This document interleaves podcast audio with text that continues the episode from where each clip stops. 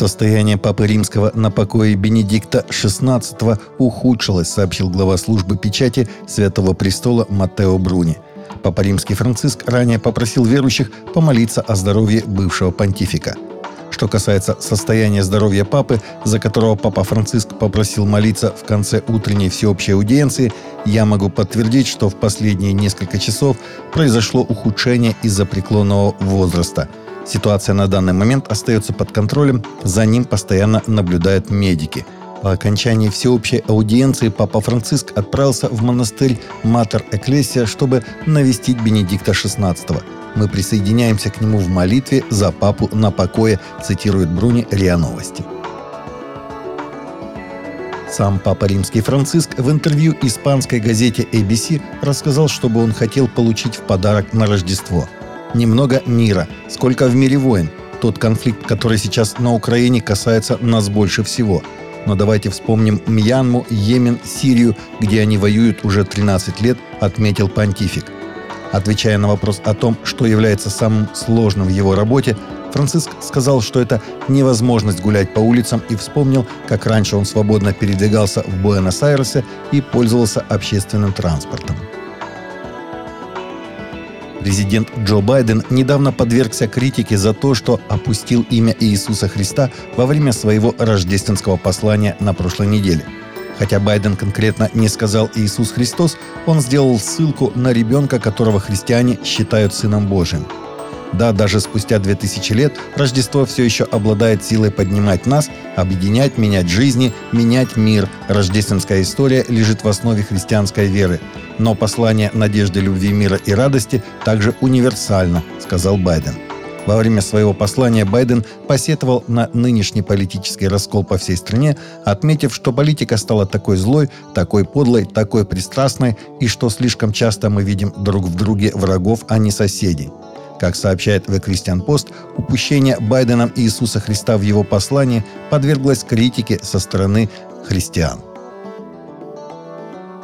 Сочинская церковь христиан веры евангельской «Христианская миссия» собрала 600 тысяч рублей для приобретения оборудования взамен уничтоженного в результате наводнения, которое было вызвано проливными дождями 22 и 23 июля этого года – Изначально заявляли, что ущерб был оценен где-то в районе 2 миллионов рублей, но это в ценах, когда мы приобретали все.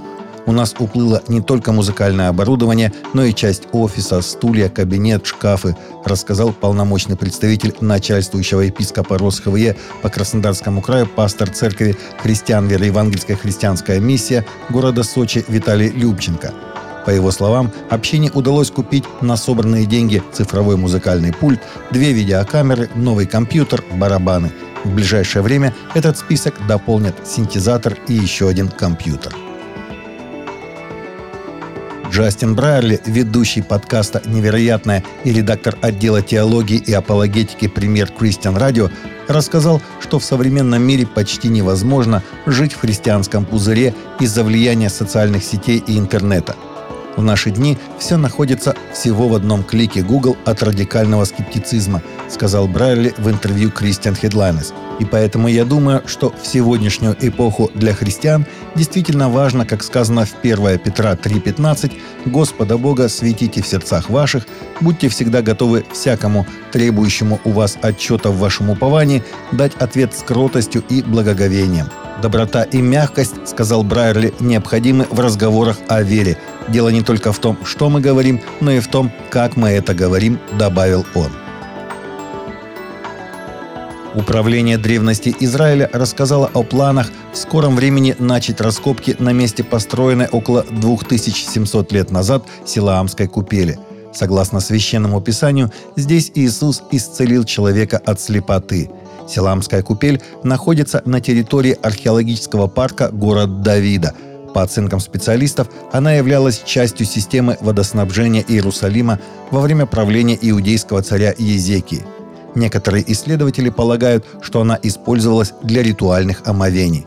Силамская купель – это место исторического, национального и международного значения, приводит газета слова мэра Иерусалима Маше Леона – Он отметил, что после долгого ожидания город скоро сможет вновь открыть это важное место и сделать его доступным для миллионов посетителей, ежегодно приезжающих в Иерусалим.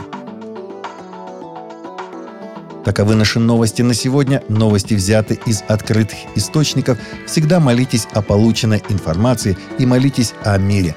Также желаем всем приятных подготовок к новогодним праздникам и добрых рождественских дней.